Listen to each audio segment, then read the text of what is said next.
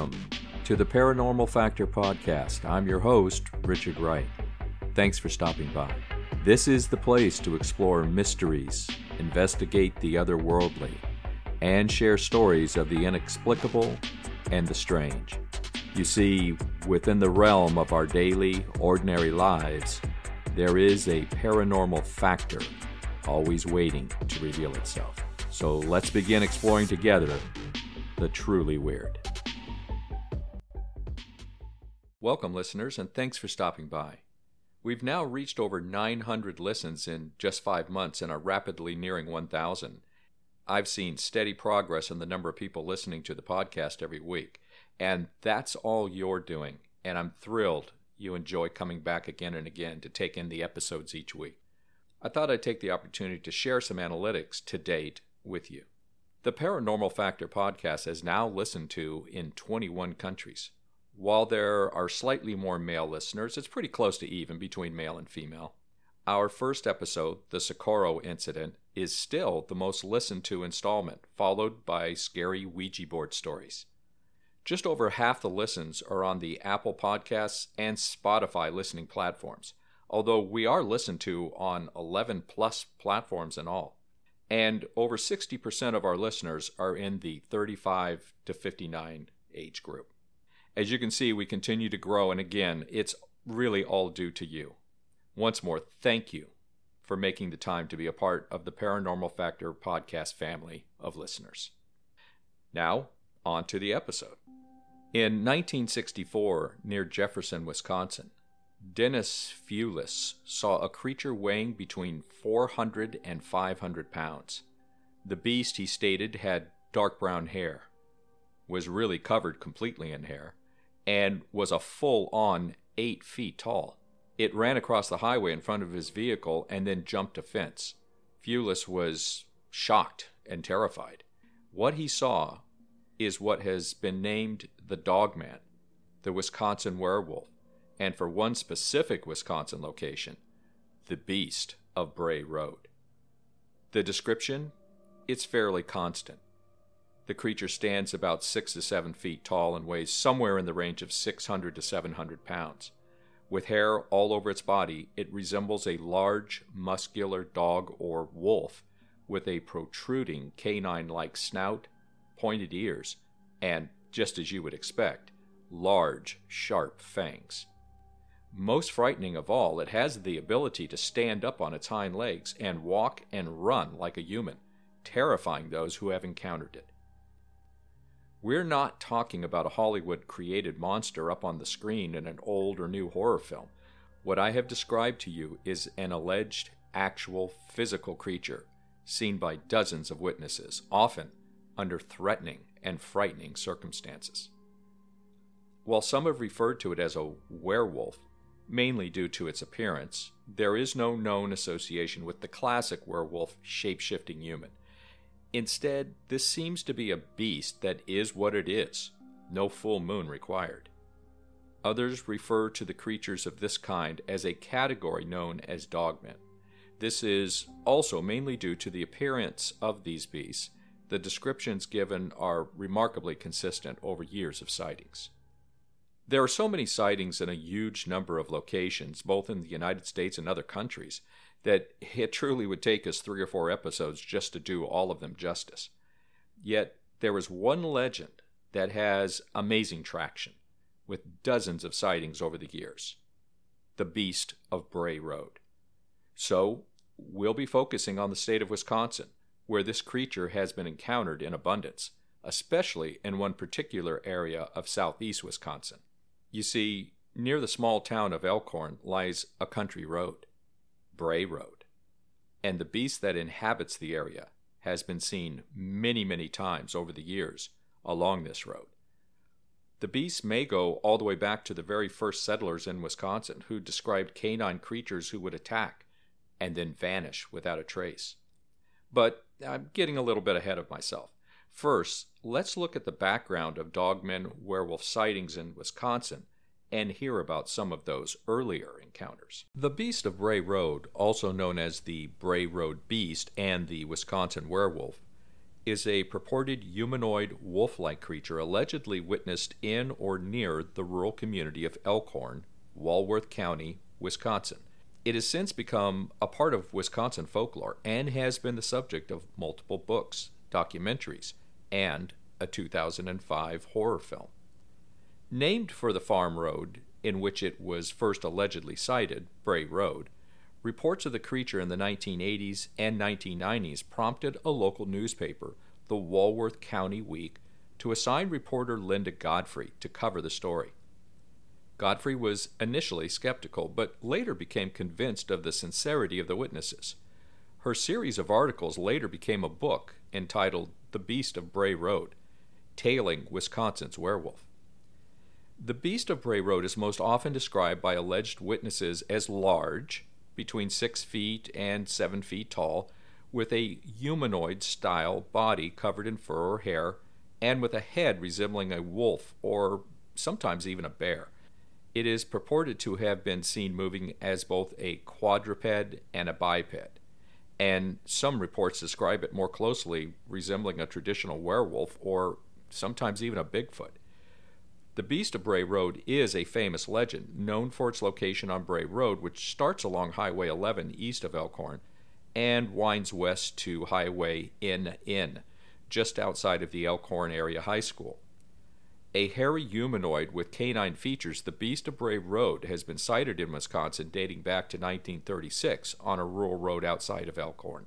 More recent sightings in the 1980s and 1990s place the creature in Racine, Walworth, and Jefferson counties. Those who have seen the beast describe him as often eating or hunting and scavenging. Also known as man wolf, bear wolf, this indigenous dogman is said to have a body that, though furry, looks like a muscular man. The creature is said to run and walk on all fours of its legs, or just its hind legs, and has been spied sitting on its haunches and kneeling like a man. Some people believe it is a werewolf, others that it's a Bigfoot, and some believe that it's a yet unidentified species, or maybe a beast from another dimension. Though it's never attacked anyone directly, some witnesses claim that it has acted aggressively, running at them and jumping on their vehicles. Some researchers consider the beast of Bray Road to be identical to a kind of Wisconsin Bigfoot that locals call the Bluff Monster or the Eddie. Others, including many Native Americans, believe it to be the Wendigo, which has often been spied in Minnesota. Others believe that it's simply been misidentified and it's a wolf or a bear or just a large feral dog. Whatever it is, there is more than one, author Linda Godfrey told NBC 15 in 2009. It seems to be more of a scavenger that wants to frighten people. Maybe it's territorial. It seems to want people to leave it alone. Many locals consider the beast of Bray Road to be a werewolf. Some cryptozoologists, however, considered it only another species of Bigfoot sightings. In 1999, an 18 year old girl was driving down Bray Road near Delavan when she says her right tire hit something, lifting it off the ground. She stopped and got out to see what she had run over, but there was nothing there. She looked to the side of the road and saw a massive wolfish form standing on two legs. She rushed back into the car, and as she peeled away, the beast leapt onto her trunk but slid off in the slick rain and she sped home. When she came forward with her story, many of the other sightings were reported as well, prompting both further investigation and, of course, fresh skepticism and mockery. So, reporter Linda Godfrey was assigned by her paper to investigate. And again, while initially skeptical, Godfrey says she came to believe the sincerity of the witnesses who spoke to her. She came to believe that there really is something out there. The question is, what is it? On her website, Godfrey writes, There is a high probability that everyone is not always seeing the same thing. There could be a biological, physical animal seen by some, while others see phantoms or supernatural entities from a variety of sources. A few may be misidentifications or hoaxes, she notes. In 2003, Godfrey wrote The Beast of Bray Road, Tailing Wisconsin's Werewolf, which recounts in depth what she learned speaking to the many witnesses in and around Elkhorn who report interactions with the beast. We'll post a link in the resources section of the show notes. But let's talk a little about some of the earlier reports in the area that happened well before Godfrey's involvement. 1936 Night Watchman Encounters a Beast. Mark Schackelman arrived at St. Coletta School for Exceptional Children a little before midnight. He carried his flashlight on his belt. As the night watchman for the school, he walked these grounds every night. The school was located inside a former Franciscan convent outside Jefferson, and the grounds covered several old buildings, an orchard, and wide open fields where several old Native American burial mounds had been preserved. The year was 1936. Schackelman was in his 30s, a husband and a father, working the uneventful job for a paycheck to support his family. In rural Jefferson, there wasn't much to worry about save the possibility of a burglar or some teenagers playing a prank. That night, Schackelman was crossing the fields when he saw a shadow. He squinted to see what it was. A hunched form was on all fours digging into one of the burial mounds.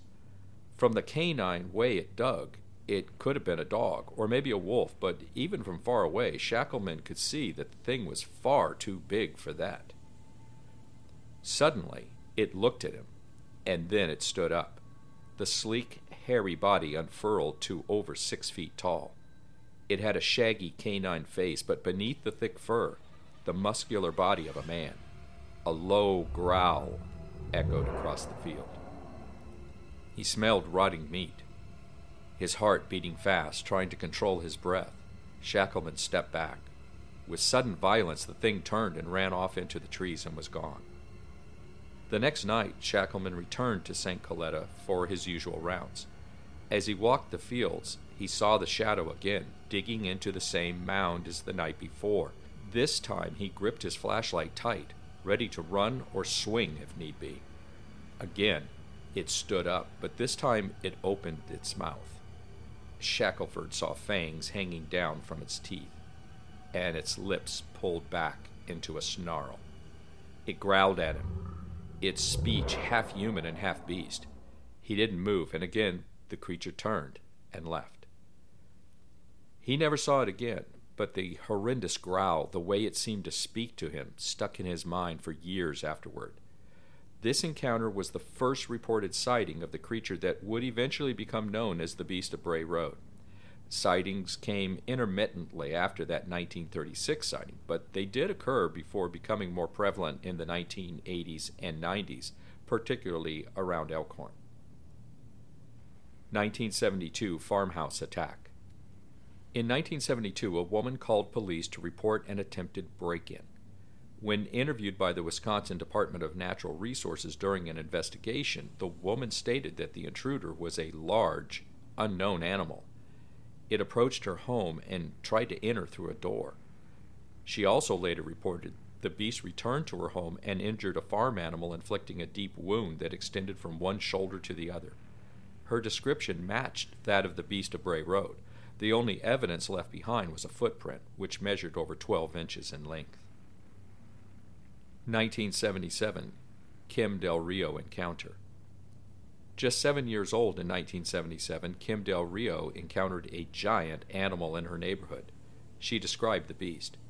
It had human fingers, bushy hair, big teeth, big hands, and it seemed to be nervous and twitchy. Kim was hypnotized in later life to try and remember more details of the incident and maybe explain why the creature appeared in an obvious state of anxiety. 1981 M. Kirchnick encounter. An artist, M. Kirchnick, was traveling through Elkhorn, Wisconsin in 1981 when he saw something very strange, something that would continue impacting him right up to today. He saw a large creature standing behind a fallen tree. The creature made eye contact with Kirchnick. Decades later, he still creates artwork of the beast he saw that day. Other encounters.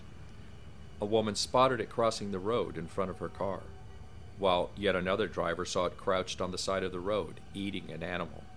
One young girl reported the beast chasing her through the forest. While these early sightings of dogmen creatures are compelling and add context to the region's paranormal history, they are merely the precursor to the Beast of Bray Road stepping full on into our modern world. He did so in a big way in 1989 and multiple times. Eyewitness accounts date back to the formation of the state, with indigenous people describing a race of dogmen but the most compelling sightings of the Beast of Bray Road occurred between 1989 and 1992. The local reporter Linda Godfrey, who first covered the story, was so convinced of the eyewitness accounts that she felt compelled to write the book to explain the story. She believes the beast is real, but has never had a first hand experience with it. In the 1980s, several alleged witnesses reported the beast had made contact with their vehicles, leaving long scratch marks on doors and trunks.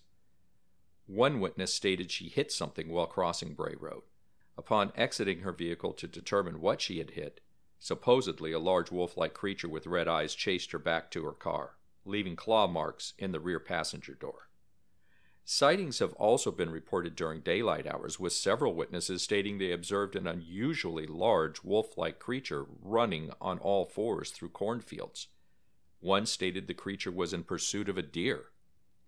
Animal mutilations have also been reported in the area along Bray Road with animal remains, including deer and livestock, partially eaten, with specific organs removed from the animal carcasses. Another eyewitness reported driving down Bray Road late one night and observing an unusually large wolf like creature eating an animal which had been hit by a car on the side of the road. The creature reportedly ran into the woods as the eyewitness approached it in their vehicle. Bray Road is a modest stretch of road running east from the small Wisconsin town of Elkhorn.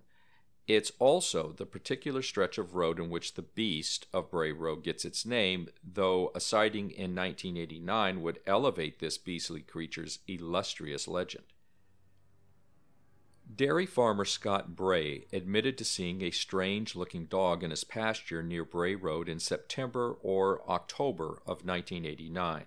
He described the creature as larger and taller than a German Shepherd, with pointed ears, a hair covered tail, and gray and black fur. The beast seemed to be bulkier in the front, with a strong chest.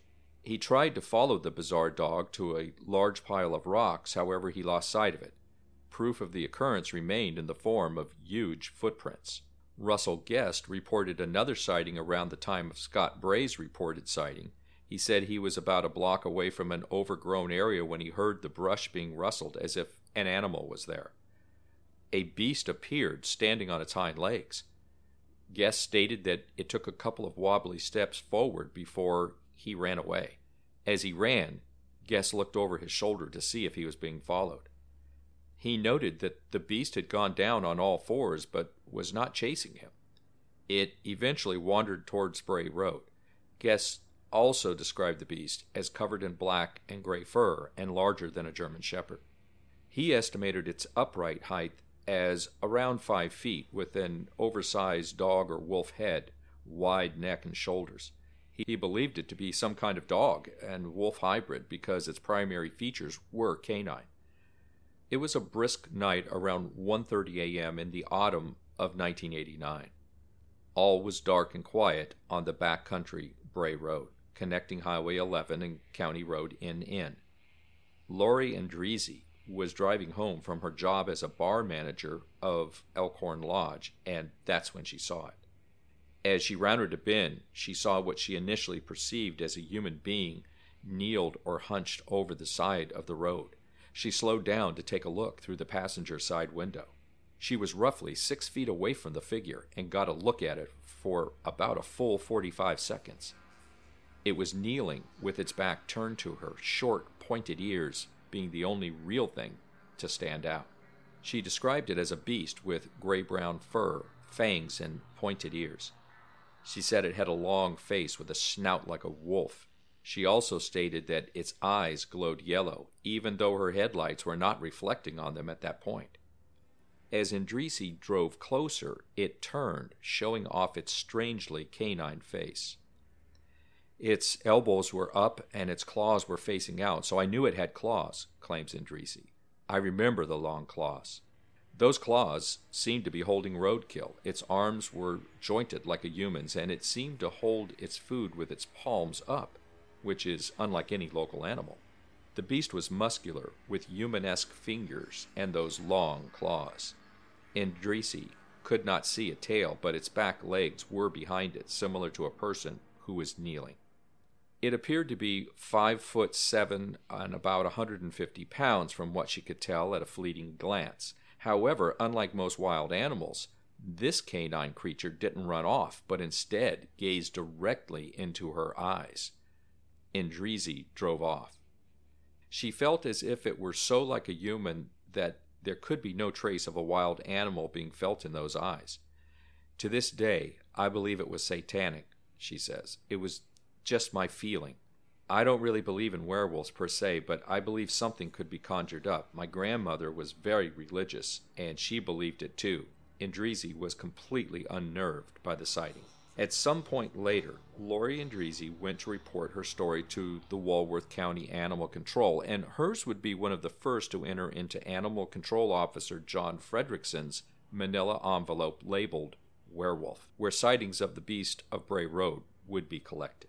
Another dairy farmer, Mike Etten, made a report about a sighting that occurred in March of 1990. He admitted to having been drinking around the time of the incident, but claims he saw a dog like beast that was much larger than a domesticated canine. He described it as sitting like a raccoon, using its front paws to hold on to something it was eating near the Bray Road Hospital Road intersection. As he passed by, the beast looked at him with a thick, wide snout that Etten described as shorter than a dog's muzzle. Its legs were thick and it was covered in dark hair. Initially, Etten had dismissed the creature as a bear, but after hearing other similar reports in 1991, he began to wonder if that was accurate. Heather Bowie, who was 11 years old at the time, claimed a similar incident occurring around Christmas of 1990. Bowie's story was passed on by the bus driver Pat Lester, who was also Lori Endrizzi's mother. Lester told Linda Godfrey what she had overheard, and Bowie later elaborated when asked about the incident. Bowie's sighting occurred around 4:30 p.m. while she was on her way home from sled riding with friends. Near Loveland Road, which was about a mile and a half southeast of the intersection of Hospital Road and Bray Road, they saw a large dog walking along a creek in a cornfield. Bowie estimated the creature was about a block away. Assuming it to be a dog, the children called it to them. Noticing its audience, the creature watched them then stood up on its hind legs. It took four steps in their direction, although it appeared unaccustomed to walking on hind legs. It then dropped down on all fours and charged the children. Bowie claimed the creature was able to leap a bigger leap than dogs run. The group ran away. The beast followed them about halfway to Bowie's home, which was about 250 yards from where they spotted it, before veering away. The second story to enter into John Fredrickson's report, however, wouldn't take place until a year later, though it would happen on the exact same stretch of road where Lori Endrizzi saw her beast. Doris Gibson was also a student on the bus driven by Pat Lester, Lori Endrizzi's mother. Doris approached her with a report of a walking dog man. Except to further add to the legend of the Beast of Bray Road, this one took place on Halloween night. That's quite the coincidence. Doris Gibson was driving to a friend's house that 1991 Halloween night to pick up another friend from a party when she hit something on the foggy stretch of Bray Road, causing her front tires to lift off the ground. She got out of her car to investigate, thinking she had hit a small animal, but found signs of neither animal nor injury, so she made her way back to her car. That was when a creature lunged at her through the fog brown, straight fur, a canine face, a muscular frame, and striding on two legs. Gibson quickly bolted to her car door, too afraid to get a closer look. I just put my foot on the gas pedal and I started going, she said. However, as soon as she tried to pull out of there, the upright creature tried holding on to the rear bumper of the car to prevent it from getting away. As she pulled away, the beast leapt onto her trunk. The beast could not get a hold on the wet car exterior and slid off. Deep scratch marks were visible on the car's rear bumper the next day. This is not where the story ends, though. On the way back that night, Gibson's new passenger and friend shouted, Look at that thing! The two of them saw the same muscular, werewolf like being, and Gibson did not hesitate to put the pedal to the floor and get out of there. One of the final sightings of this key 1989 to 1992 period happened in early February 1992. It happened around 10:30 p.m. on Highway H, about 6 miles southwest of the Bray and Hospital Roads intersection. A young woman named Tammy Bray who worked for a retirement home, was driving along when a large dog like animal crossed the road in front of her. She quickly punched the brakes and slid to a stop, just about the same time that the creature turned and looked at her. She described the creature as having a broad chest and pointed ears and being covered with matted brown and black fur. The narrow nose, thick neck, and shining yellow eyes of the beast quickly convinced her that she was not looking at any sort of dog. Finally, it continued on, unafraid, across the road, and she noted that it walked strong in front, more slouchy, sloppy like in the rear. Tammy drove home and hurried into the house to tell her husband, Scott Bray, that she had seen the same animal that he had seen earlier in their pasture. There were years when sightings and media attention seemed to die down. Then there was a sighting in the Franklin area in 1997. An anonymous witness reported the following I lived in the town of Franklin, Wisconsin. This was about uh, 1997, 98.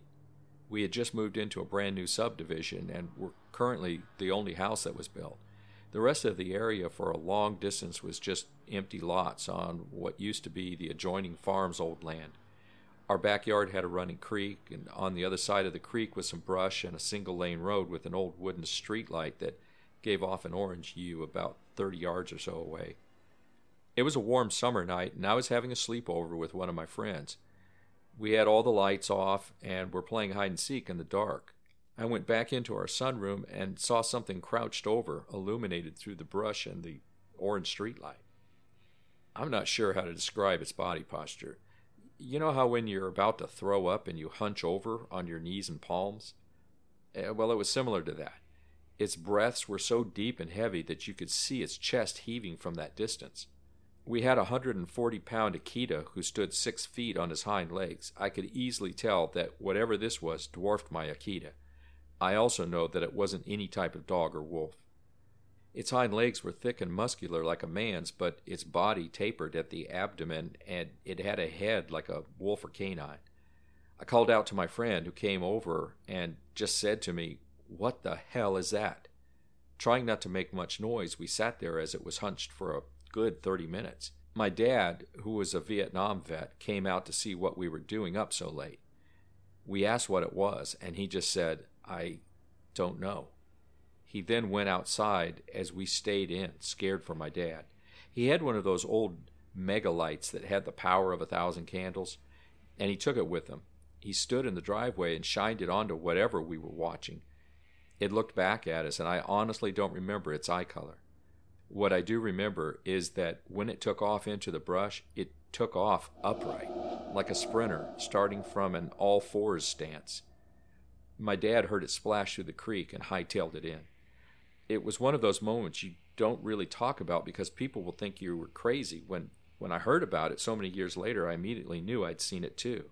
I spent some time on Bray Road. A good friend of mine has too. You you just hear things in the woods, maybe see shadows in the fields, but I've never had a true sighting of anything, just a creepy feeling of being watched, but that could simply be nerves as you're expecting or hoping for something to happen.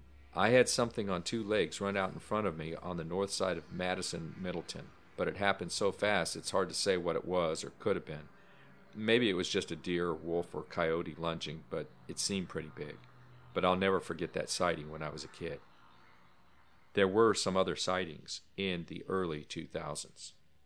In the Honey Creek area of Wisconsin, a family on their way home from a Friday night fish fry spotted something on the bridge in front of their vehicle. It turned toward the car and stared at the family before jumping off the bridge. The red haired beast was more than seven feet tall and appeared to weigh 600 to 700 pounds. Don Young, a hunting guide in the Bray Road area, has seen the werewolf five times since 2002. He describes it as seven feet tall with brown black hair, human feet, and black eyes. On a sunny day in 2003, a young man saw a six foot tall creature in the local cemetery, with one foot perched on a gravestone. It had big hair, a pronounced brow, wide nose, and an ape like mouth. Katie Zahn was traveling through the state park in Rock County in 2004 when she saw some creatures drinking water from a creek as a human would. And in 2006, a deer hunter spotted a large monster that appeared hunched over and bulky, with human looking feet. It could leap 12 feet in only two or three steps. One of the suburbs of Madison, Wisconsin's capital, is Fitchburg, which lies to the southwest of the city. And it is in Fitchburg that this next 2006 encounter of a potential dogman takes place. It was a cool night in fall, September to be exact, at about 2 a.m. in the morning. A Minnesota college student named Matt was up late working on his homework when he heard strange popping sounds, almost like bubble wrap being played with, coming from the walls. Then all of a sudden, thousands upon thousands of birds were startled and flew off loudly. A really odd thing for the middle of the night, and that was when he felt it the tremors of a minor earthquake. Well, this answered all of the questions for Matt regarding the weirdness, so he just went back to his work. That was when another sound pierced through the air, almost seeming to ring across the whole neighborhood a blood curdling, almost murder victim like scream. Worried about potential harm stemming from the earthquake, Matt rushed outside. The screaming continued as he ran out into the street, and just as a car approached, shining its headlights, Matt saw something unusual in the glow of the car a humanoid creature with a wolf like head. The screaming stopped, and the canine cryptid ran off as soon as the car approached, making it hard for Matt to explain too many details. The car then stopped behind Matt, turning out to be a police officer, who proceeded to ask the college student, Are you the one who called? Apparently, though, the officer wasn't checking up on any screaming, only on concerns coming from the earthquake. Still, after the officer left to investigate the neighborhood further, Matt would hear the same noise intermittently throughout the rest of the night. And indeed, a handful of nights afterward as well. Reported sightings continued and have even been as recent as February 2018 and July 2020 when alleged witnesses observed a large hair covered upright creature in Spring Prairie and Lyons, both in Walworth County. Well, I admit, listeners, that's a lot to take in. What do you think? Is there something stalking Bray Road and parts of Wisconsin? Or is it just more of the same? Misidentifications, imagination, maybe even hallucinations? Well, before we take all of that up, let's hear some more from author and investigator Linda Godfrey. So, we have these very descriptive sightings over many years. These are not vague stories of seeing something odd. No, these are very specific stories, and those descriptions add up to describe a very singularly unique creature in form and action. Linda Godfrey notes some unsettling traits these dogmen seem to possess. Godfrey documents in her book, American Monsters, it stares insolently at the witness, snarling at them as it proceeds on hind legs to wherever it's headed. She further notes many witnesses state it seems to have an unanimal like intelligence. One witness stated it seemed to look right through her, as if it knew her. Another stated after she had passed it, she could see it just staring at them from the rearview mirror. Godfrey also notes other characteristics that come up again and again. The creature seems totally fearless, even when gunshots are fired. In fact, some people have reported shooting it with no effect at all, as if it was bulletproof. And it has an amazing leaping ability, covering distance and height that do not seem possible. While it could be something truly unusual, and you know, we'd love unusual here on the Paranormal Factor podcast, is there perhaps a more rational or normal explanation for what has been seen? A number of misidentified animal based theories have been proposed, including that the creature is simply a gray wolf, or maybe a large dog, such as a Great Pyrenees or Newfoundland. Or perhaps it's a wolf or coyote dog hybrid. While not common in the southern part of the state, wolves are occasionally found in Walworth County and nearby areas. Others have theorized that the creature may be a bear suffering from mange. Like wolves, American black bears have been sighted in Walworth County. And black bears are very capable of standing and walking, even running, on their hind legs only. Skeptics believe the beast of Bray Road is actually a wild dog, and eyewitness accounts are skewered by mass hysteria. It's also possible that hoaxes and mass hysteria cause some falsehoods and misidentifications of normal creatures to all be artificially lumped under the same label of a werewolf like beast. There is also one more theory that we do have to consider that the entire thing could have been an elaborate hoax. You may have picked up on some odd coincidences earlier. Notwithstanding the fact that Doris Gibson's encounter took place on Halloween, there were other problems as well. The most obvious issue to cause suspicion was the relationships between all of those involved in the case. Endrizzi's mother, Pat Lester, is a central figure in the case. In addition to being one witness's mother, she was also Gibson's neighbor and drove the school bus that Gibson, Heather Bowie, and Russell Guest rode. Heather's mother was also a school bus driver. Tammy Bray was also a friend of Pat Lester's daughter and the wife of Scott Bray. It was also Lester who took the initiative to contact the newspaper about the sightings. However, it should be strongly pointed out that Lester never tried to influence the reports of the witnesses. It seems more likely that she was simply in a position to hear about the encounters, and her interest and compassion towards those involved helped to encourage them to go public. So, could they have been making the whole thing up? Well, yes, of course they could have made it up. But is that likely? Well, probably not. Especially based on the fact that no one had anything to gain by making the sightings up. And the stories never really reached prominence until Linda Godfrey sought them out. And remember, she sought them out, not the other way around. Certainly, Linda was convinced of the truthfulness of their encounters. It is important to note that after Gibson's report and the following wave of previously unmentioned claims that appeared, there was some backlash on the witnesses. Most were discredited, and people generally mocked their stories, playing pranks and posting werewolf signs in their yards. It seems difficult to dismiss so many stories that are so similar. If something did exist on Bray Road, we may never know what it was. For now, the sightings seem to have ceased, at least official reports of the sightings have. We are left with a few very strange stories, a potential publicity stunt, and a lot of speculation. Godfrey says she doesn't buy into traditional werewolf lycanthropy theories, but she does think the creatures could have a supernatural element, perhaps similar to Native American shapeshifters, who some believe can exist in both the animal and human state. She appears more comfortable with theories focused on cryptozoology that say it could be an ancient creature from the past, or a newly discovered one, but acknowledges she doesn't have all the answers.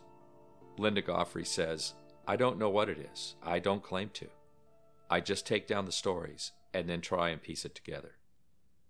One final story then. On an October night in 2004, a 47 year old nurse from Milwaukee named Marie was telling her daughter and a friend about the legend of the beast while driving along Bray Road, and decided to play a spooky prank on the two teens by acting as if the car suddenly stalled out. She began slowing down, and to their horror, they all saw the beast right there in the flesh, just six feet away on the driver's side. It was taller than six feet, muscular, massive, and hairy, dark fur with silver gray, she later said. She requested her real name be withheld due to the sensitivity of her job. The legs were all wrong. Its knees bent the wrong way. We noticed the claws. Its hands were palms down, just below chest level. The face was a little less hairy, with furrowing around the snout and brow. We all just screamed, and I drove away quickly. She says she isn't sure what it was but she had the distinct feeling it was something otherworldly, beyond the norm of nature. It was not a Bigfoot creature, she says. I think of that as benevolent. This creature did not have a feeling of benevolence. The witnesses believe in what they saw. They believe it was an otherworldly encounter with something, a creature they cannot forget, even decades later, something they do not want to see again. Something to consider if you ever find yourself driving down Bray Road on some late night in Wisconsin. And now it's time for the episode quiz. Well, another week, another quiz, my friends. So before we get to the quiz, you know I've got to ring in on our Facebook page. If you go out to Facebook and you search on the Paranormal Factor podcast, you're going to come up with our page that has some great content. Every Monday, we have Monster Monday. Tuesday, you're going to get the quiz, but not the answer. You'll have to listen to that week's episode on Friday to get the answer. Wednesday, we highlight a paranormal film or book for you. And Thursday, we try to give you some current paranormal news from out there in the world. So let's get on with our quiz for this week. What was the possessed doll's name in The Conjuring? Was it A. Annabelle, B. Angelina, C. Anne Marie, or D. Anastasia? Once again, what was the possessed doll's name in The Conjuring? Was it Annabelle, Angelina, Anne Marie, or Anastasia? And the answer is.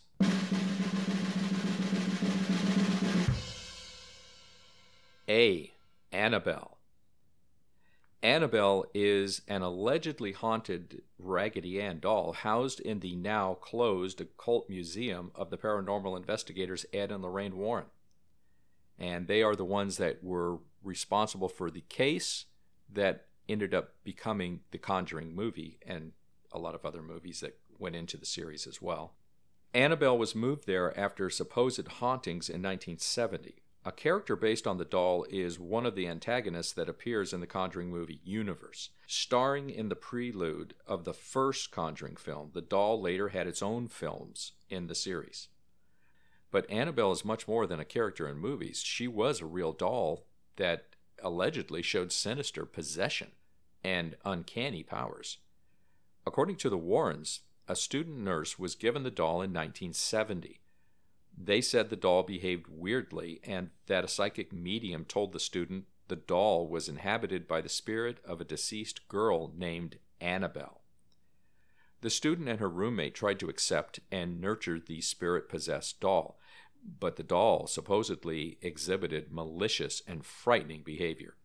It was at that point that the Warrens say they were first contacted, moving the doll to their museum after pronouncing it demonically possessed.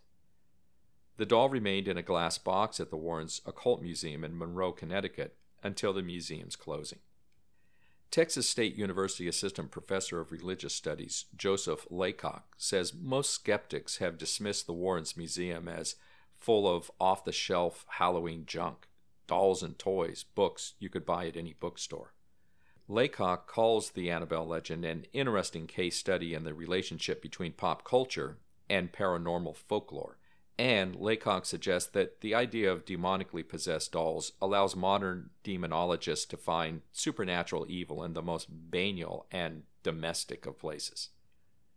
Science writer Sharon A. Hill said many of the myths and legends surrounding the Warrens have seemingly been of their own doing, and that many people may have difficulty separating the Warrens from their Hollywood portrayal. Hill has criticized sensational press coverage of the Warrens Occult Museum and its Annabelle doll. She said, like real life Ed Warren, real life Annabelle is actually far less impressive. Of the supernatural claims made about Annabelle by Ed Warren, Hill said, We have nothing but Ed's word for this, and also for the history and origins of the objects in the museum. The story of Annabelle was so successful at the beginning of the film, The Conjuring, that it went on to star in its own three film series in the Conjuring universe.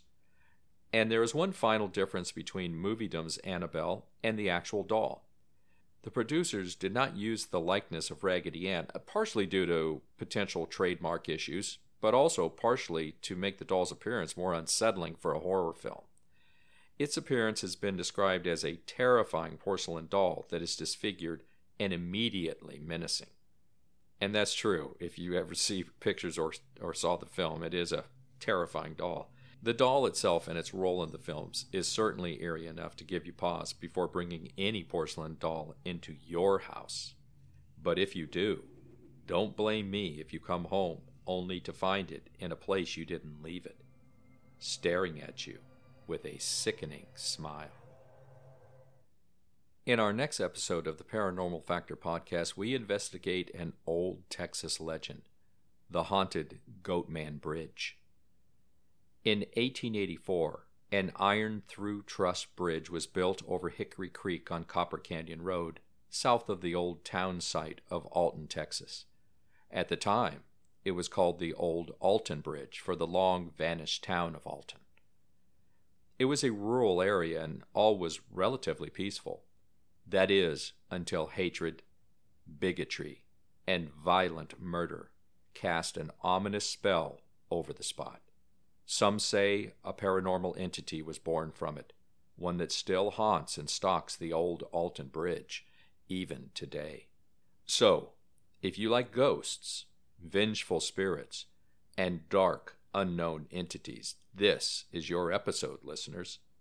Join me as we chase down a dark supernatural being who haunts the Goatman Bridge in Texas. Next time on the Paranormal Factor podcast.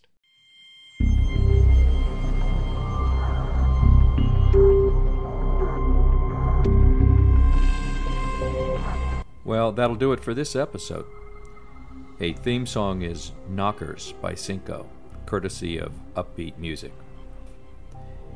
Hey, before you leave, if you could, please do me just two favors. First of all, if you did enjoy the show, please leave a like on your favorite listening application. And secondly, if you liked what you heard, please spread the word. Love to have some new listeners out there to join you. I'm your host, Richard Wright. Keep your eyes open for the unusual, folks, and thanks for stopping by.